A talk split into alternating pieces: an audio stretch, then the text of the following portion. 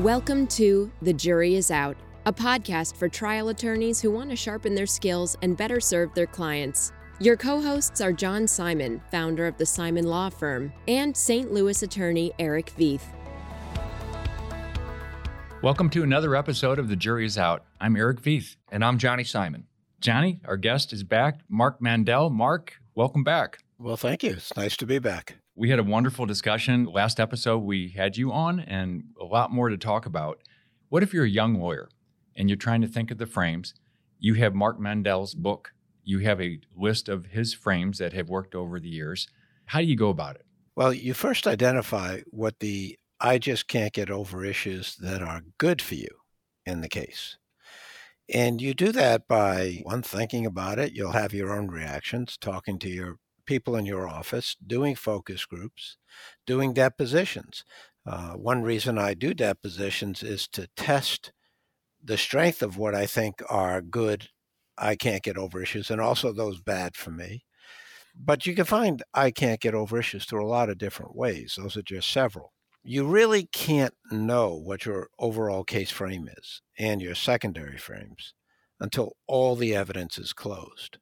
Now, you can have a very, very good idea of what you'd like to use for your overall case frame before you start the trial and what your secondary case frames will be before you start the trial. But you can't know 100%. And the reason why is because let's say you file a motion in limine to keep out certain evidence and you win, but something happens at trial and then that bad evidence comes in. Or let's say they did it to you and they won but then you get the evidence you want into trial at trial. So you really can't know what evidence will be presented to the jury until the end of the case, till the last evidence goes in, and then no more can come in.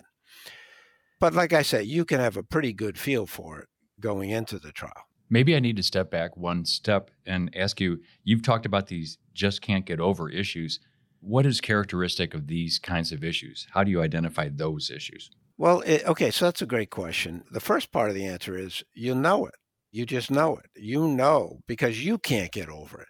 You think about the cases you're working on, any lawyer, and you'll know what the good issues are for you, and you'll intuitively and actually know what the bad ones are for you. You may not know all of them, but you'll know a lot of them. You may not know how strong they are, but you have a sense that they have some strength. Second is, you know, it can be anything.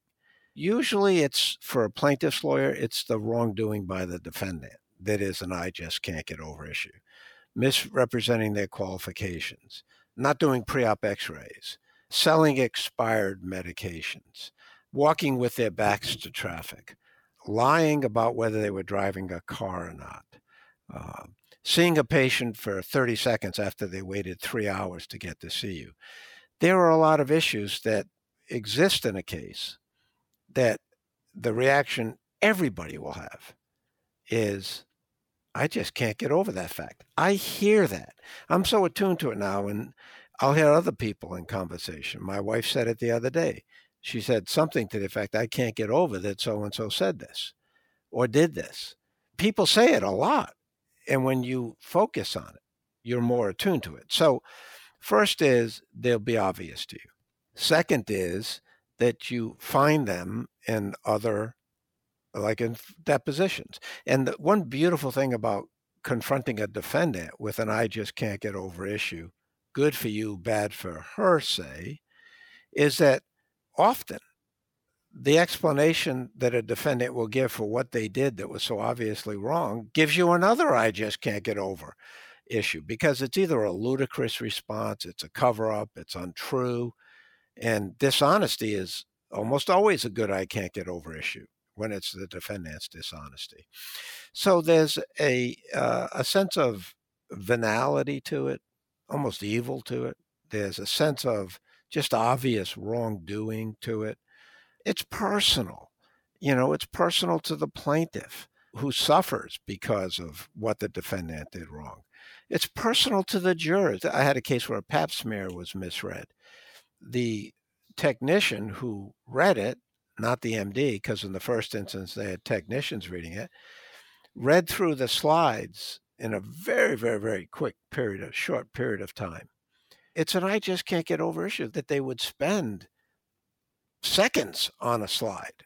And there are, you know, number of slides.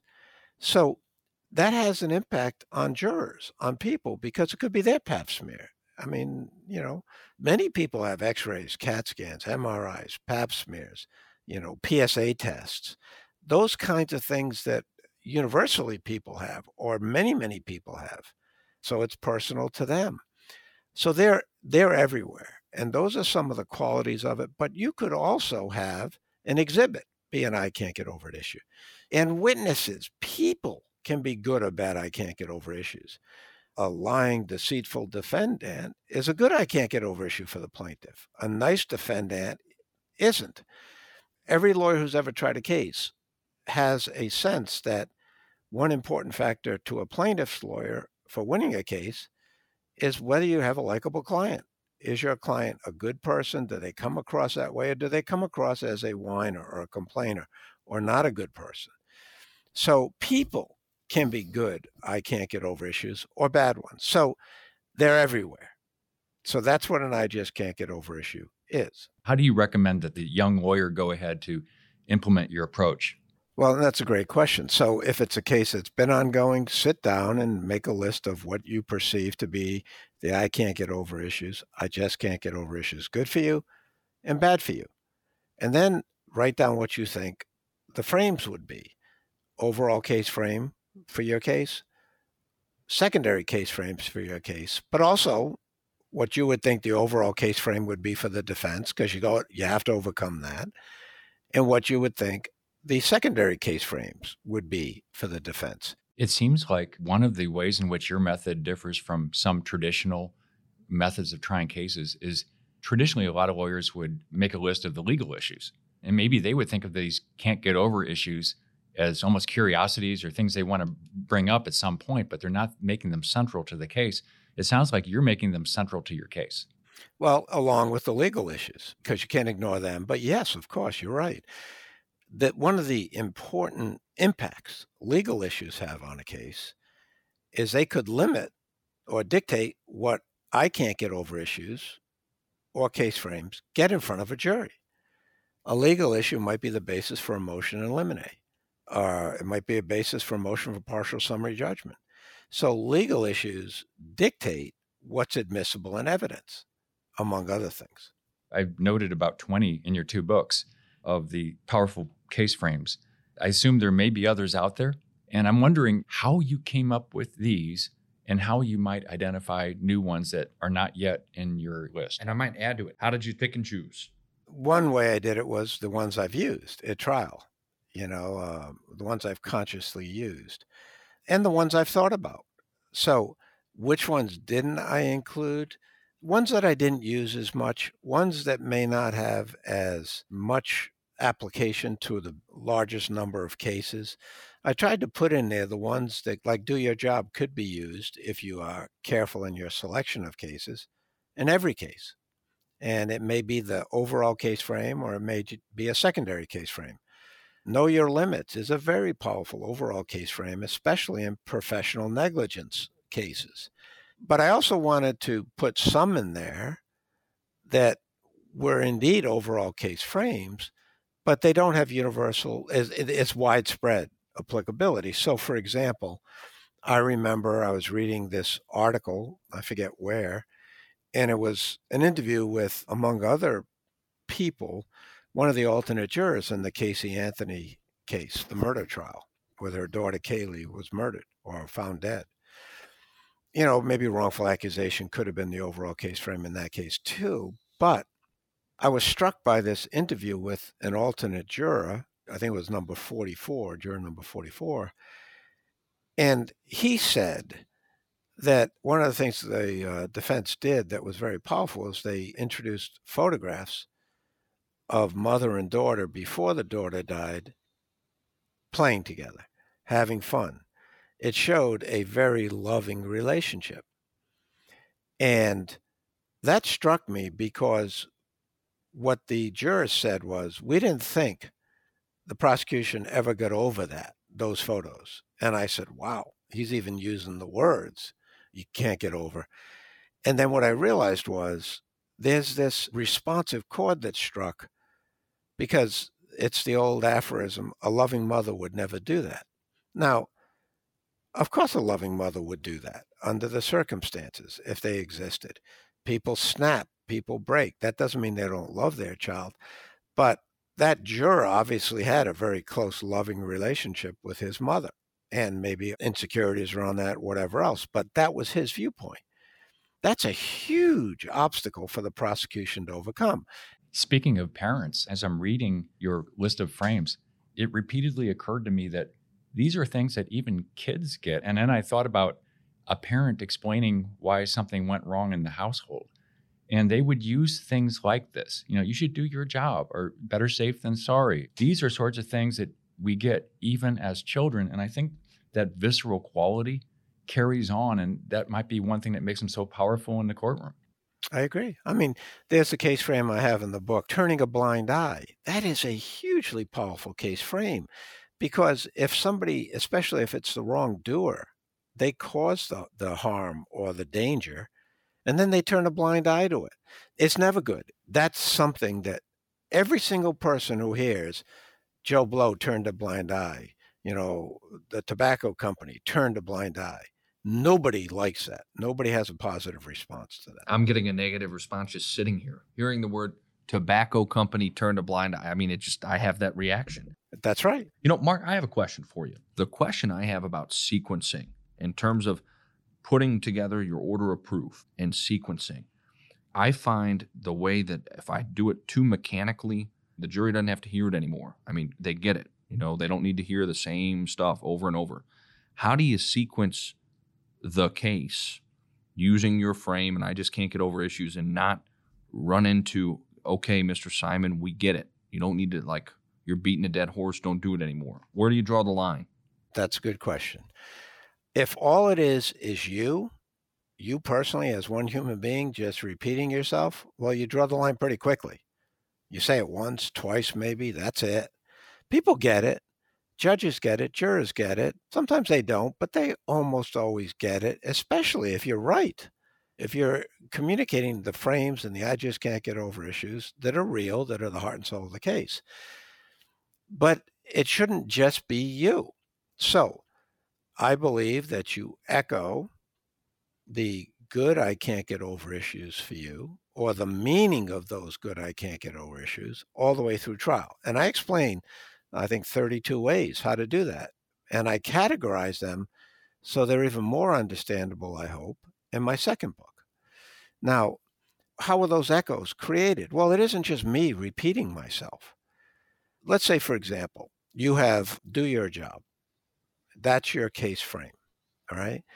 And the person who didn't do his or her job dictated op notes or wrote out his op notes before his surgeries because it saved time. He would just, and it isn't really writing out op notes, it's checking any complications, no, or circling no.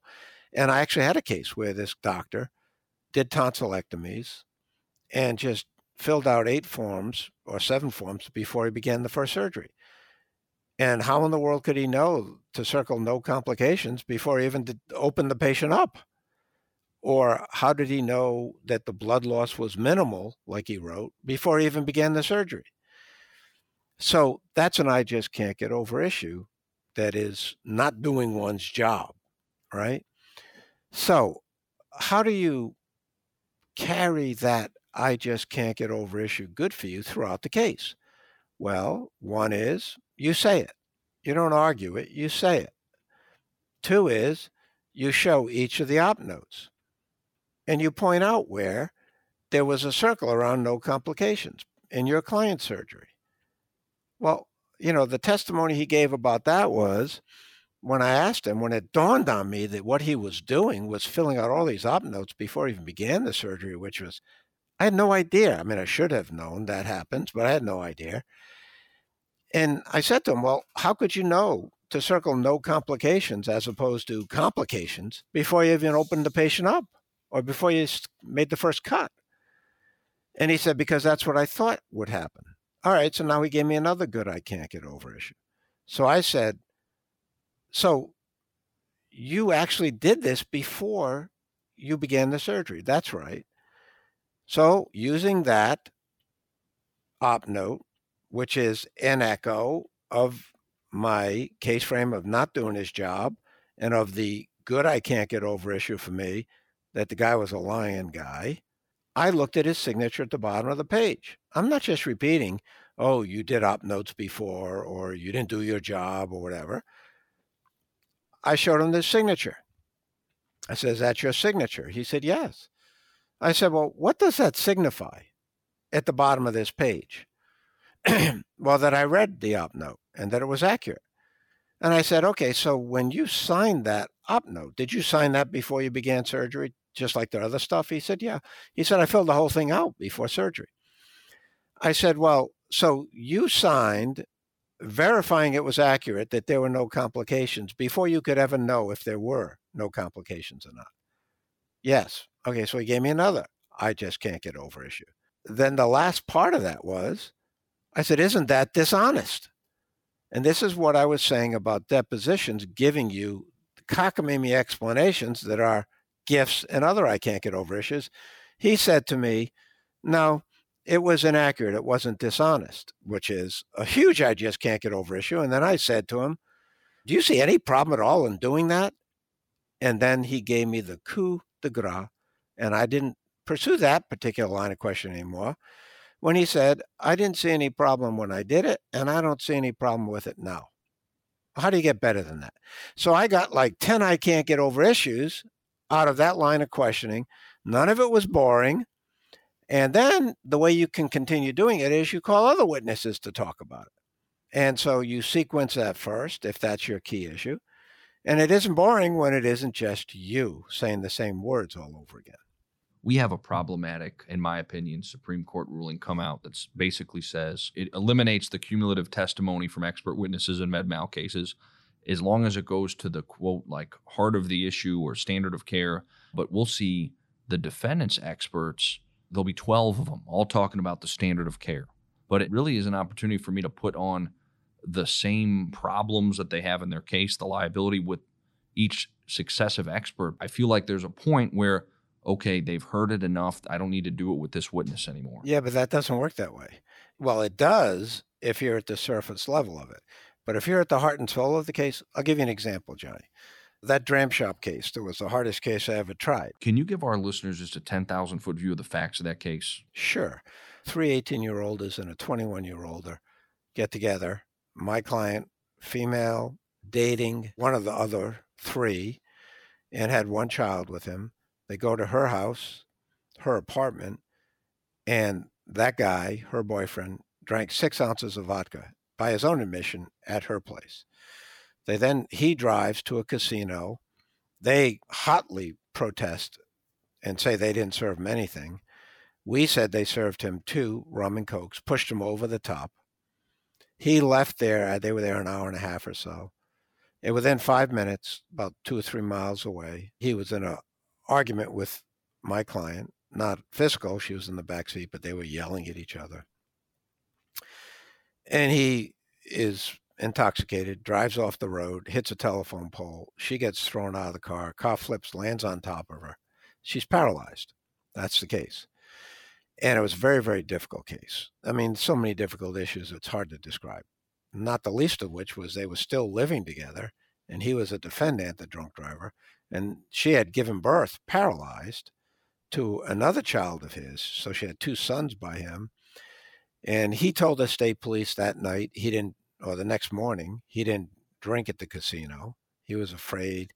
He thought, well, you know, it's illegal to drink there. I'm only 18. And that's who's going to be getting the money, right? uh, well, she's going to get the money, but he lives with her and right. she's paralyzed. So there were no good issues at her apartment, no good issues at the casino for us.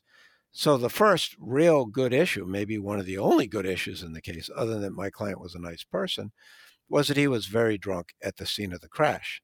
So that became our key good I can't get over issue. It was a similar proximity issue because if he was that drunk there, he was that drunk at the casino.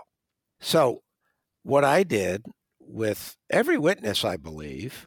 My first witness was a, I wanted the state trooper who was at the crash scene to talk about how drunk he was, but he couldn't come that day. So I got a good Samaritan eyewitness who actually stopped at the scene when he saw the crash, thank God.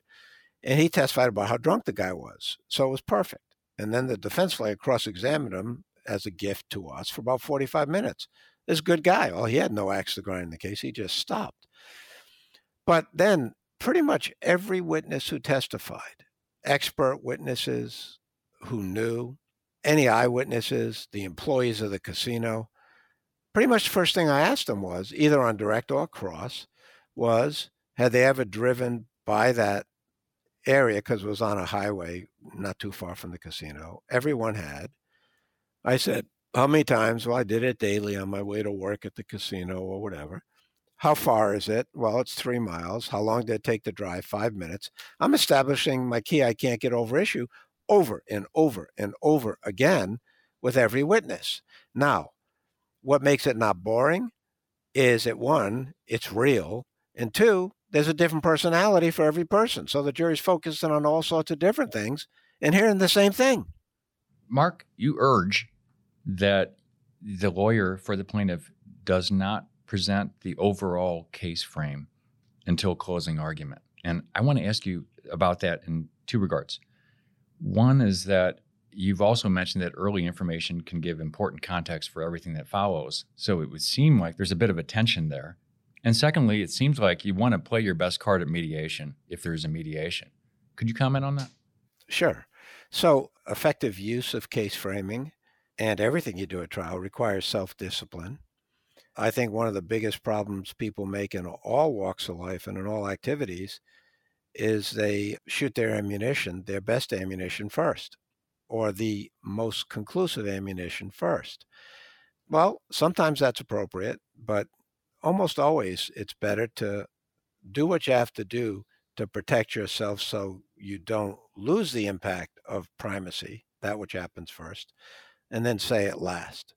So, okay, how do you do that? How do you protect yourself? There is no tension there. There, there really isn't.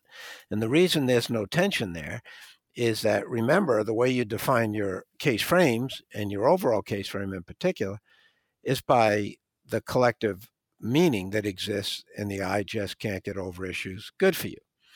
So, what I do is I start my opening statement with the best issue for me in the case. My key, I just can't get over issue, good for me. And I flesh that out before I go on to anything else in my opening statement. What's the second thing I talk about in my opening statement? The second best issue for me. And then the third, and then the fourth, as I discern that to be, until I'm done with that. And then and only then do I try to inoculate for what my client might have done. And then and only then do I talk about the harm, the damages, the injuries, etc. I do that same sequence with every single witness at trial, on direct or on cross. And then I begin my closing argument, thanking the jury, stating my overall case frame for the very first time, and then I ask a series of questions that go through that same sequence again. So, why is there no tension? Why is it not harmful to wait till closing to set my overall case frame? Because that which defines my overall case frame, my I just can't get over issues, are mentioned throughout trial in the same sequence, and they carry the day for me during trial until I'm ready to talk about what they mean at a heart and soul level. That is the overall case frame. And it works. So it sounds like at closing argument, you're making the implicit explicit. It's already there, but now you're actually saying it very clearly for the first time. Yeah, that's a very good way to say it. And it's the first opportunity you have to actually talk to the jurors. Like, you know, you can actually talk to them and argue your case. That's right. And when you think about it, if I were to say the overall case frame, first of all, I can't know it till the 100% till the case is shut. No evidence can come in anymore. But if I were to say it in the very first, because I have a pretty good idea, an opening statement, all throughout the trial, they're going to be attacking it. Oh, no, let me show you how Dr. Jones always did his job. He did his job with this patient, did his job with every other patient, did his job in his volunteer work, did his job at home. They'll fight it the whole trial. But if they don't know what it is, they can't fight it. And in my state, they go first in closing, I go last. So if I say it for the first time when they have no opportunity to rebut it, what can they do? In a state where plaintiff goes first, defendant goes, and then plaintiff gets rebuttal, if you say it in rebuttal, they can't get up and refute it. That's very powerful. There's obviously some good frames for defendants that you've encountered over the years. What are the better frames, the ones that you have to work harder against, and how do you deal with those? Well, you know, usually they deal with comparative negligence. That's a huge defense frame. Johnny, what your dad told you about always look for the larger than life issue in a case, you know, that's what I was advised when I first started. And uh, shame on me, I could never find them. I mean, I actually knew one, I could find one. And that's only because the defense used it against us in almost every case, and that was personal responsibility. And then it became, oh, well, let's flip it on them and say that the doctor or the manufacturer didn't exercise personal responsibility or accountability, corporate accountability or stuff. So, and that's better than nothing, but it's not the answer ultimately. But the bottom line is that's a huge one. A lot of times they'll raise an affirmative defense. Sometimes they won't, comparative negligence, say.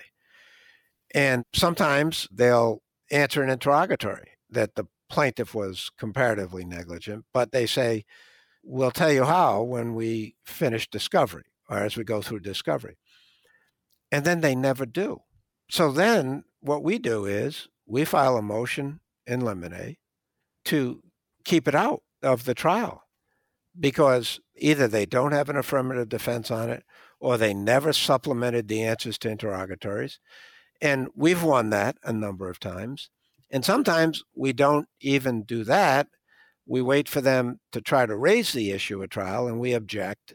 And the judge, usually under those circumstances, prevents that testimony.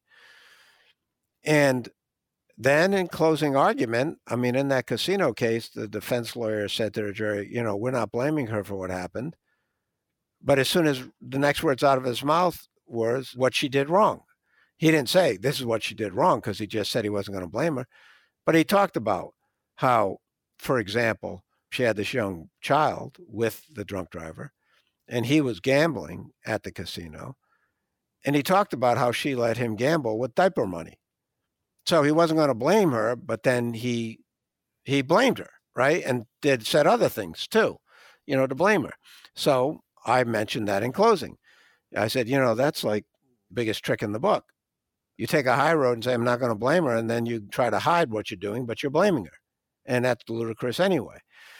But the key way you get over that, like comparative negligence, is I ask for jury instructions. And in the jury instructions, I ask because they didn't have an affirmative defense, or they did, but they didn't answer interrogatories, or they didn't present any evidence at trial, to say to a jury, have the judge tell the jury, and I've had this a number of times, you're not to consider the plaintiff's conduct at all in this in terms of what happened. There's no evidence that she did anything wrong. So you are not to consider that. That's very powerful. The reason that case framing has such power, in part, is it's based on the principles, in part, of decision science. And frames, and I just can't get over issues, work on a conscious, but also an unconscious level.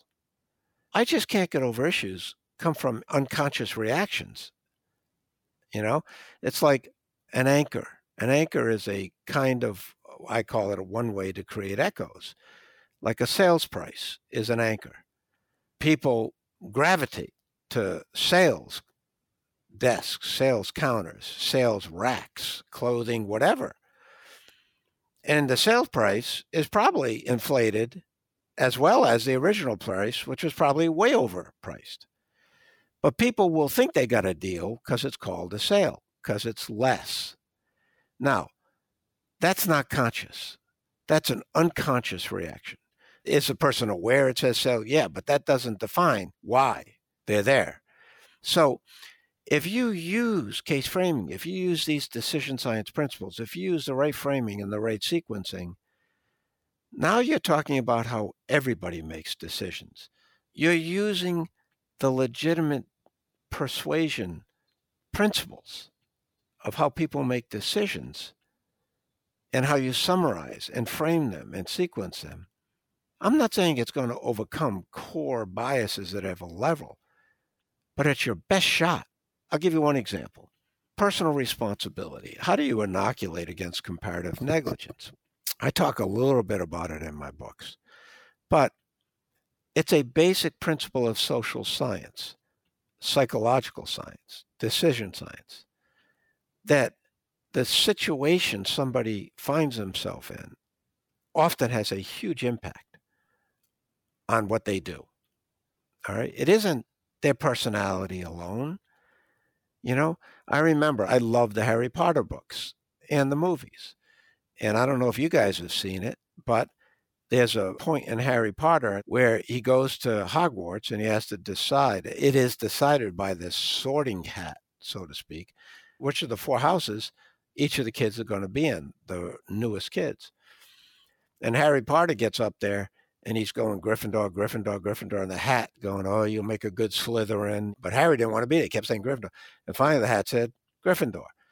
In the next movie, Dumbledore, who was the head of Hogwarts, explained to him because he asked him, Harry did, how I end up in uh, Gryffindor? And Dumbledore said to him, Our personalities don't define who we are, our choices do.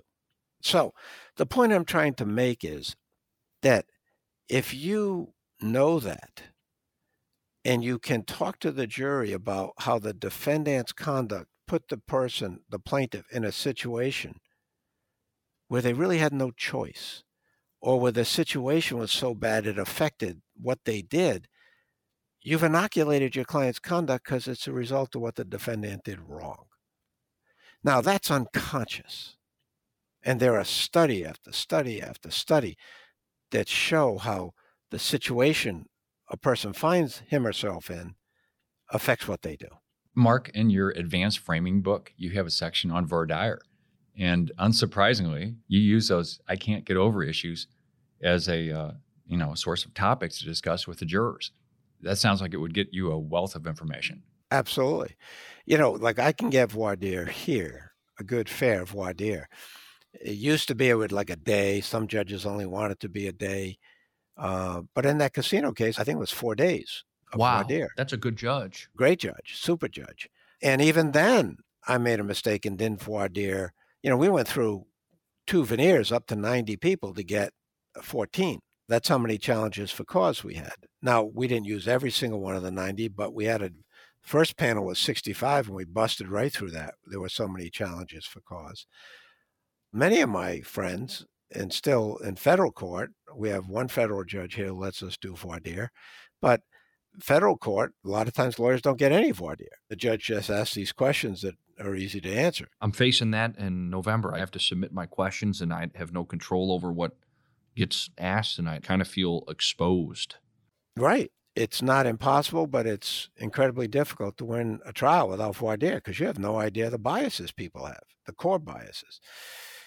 So if you have 30 minutes for a voir dire, and that's all you have, and a lot of my friends have had that. The two issues, the two things, I mean, obviously, you need to know what somebody does for a living. And if they're a bartender, you have to be really careful in a dram shop case when you've sued a bartender or for the bartender's wrongdoing.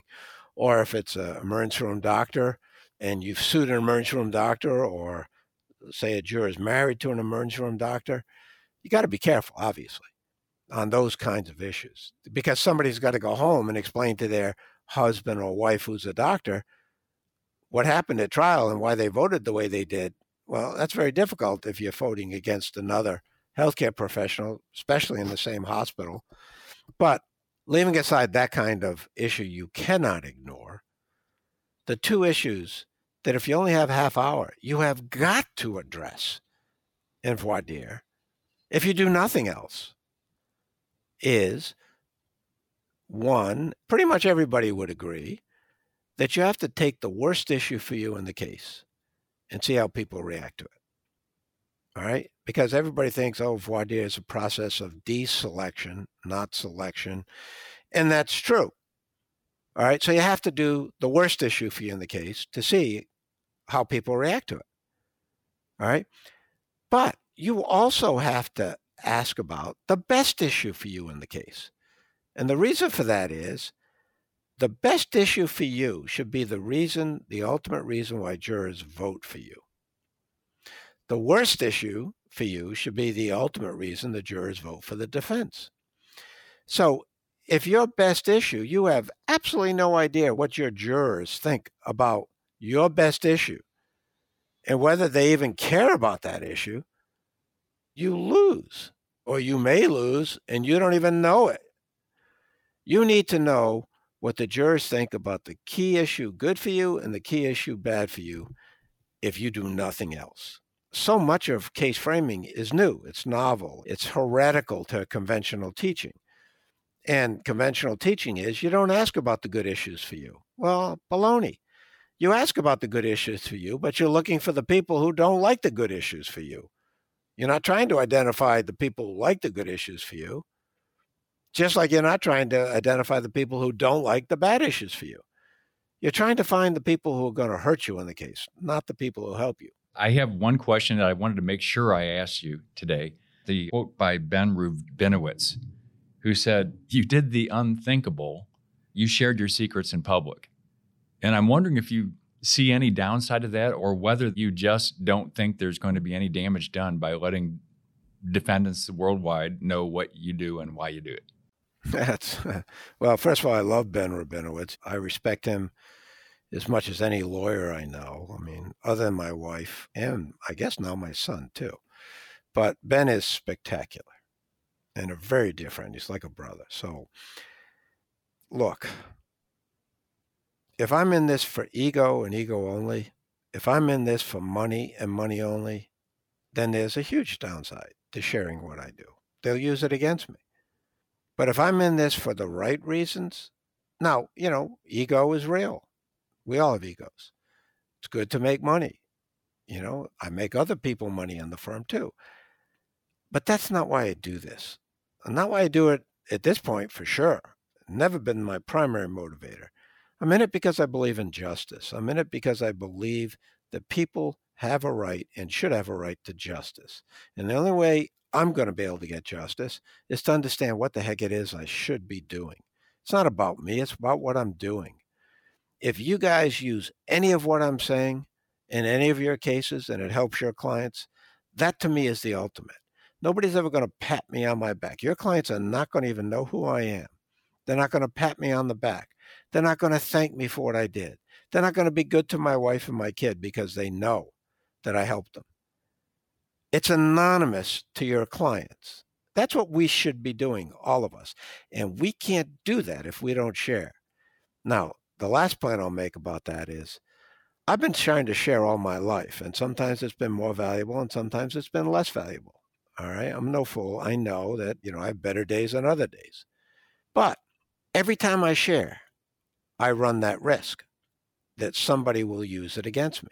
And so it just makes me have to be even better. It makes me never to have to stop thinking about it, exploring it, trying to identify the issues. I always have to be better because I do share. And I'm not saying I get there ever but it's my goal to be better. And it makes me have to think more. That's why I came up with these books. If I didn't share and learn from the sharing and learn from the feedback and learn from how it hurt me in cases, I wouldn't have been able to write my books. I wouldn't be able to share what I know now with you guys. In a trial I had, they actually filed a motion to keep me from using what they called unethical case framing. Now, the problem Come they on. had was the judge had read my first book and he liked it. And his denial of their motion after they went off on this craziness, because they didn't understand what I was doing, he said, Look, I read the book. I didn't see anything wrong with it. Denied. That was his ruling. So, you know what? I hope it doesn't hurt me. I sure hope it doesn't hurt me because then it would hurt my clients. But I don't think it does hurt. If what I'm saying is real and genuine, they can't get over it. Mark, thank you so much for sharing even more of yourself with us and your ideas. I don't think it can hurt anybody because all it does is require lawyers to think more about their cases and their clients. I agree. So, Mark, again, thank you for spending a second episode with us. This has been enlightening, engaging. Loved your books. I'm sure Johnny and I and many listeners will be using your ideas. And we're looking forward. forward to the next one. Take care, guys. All right. This has been another episode of The Jury is Out. This is Eric Veith. I'm here with Johnny Simon. We'll see you next time. The Jury is Out is brought to you by the Simon Law Firm. Share your comments with John and Eric at comments at thejuryisout.law. And if you want to look at the nation's first medical malpractice case against opioid overprescription, tune in to the other podcasts in the Simon Law Firm library in Results Don't Lie. And subscribe today because the best lawyers never stop learning.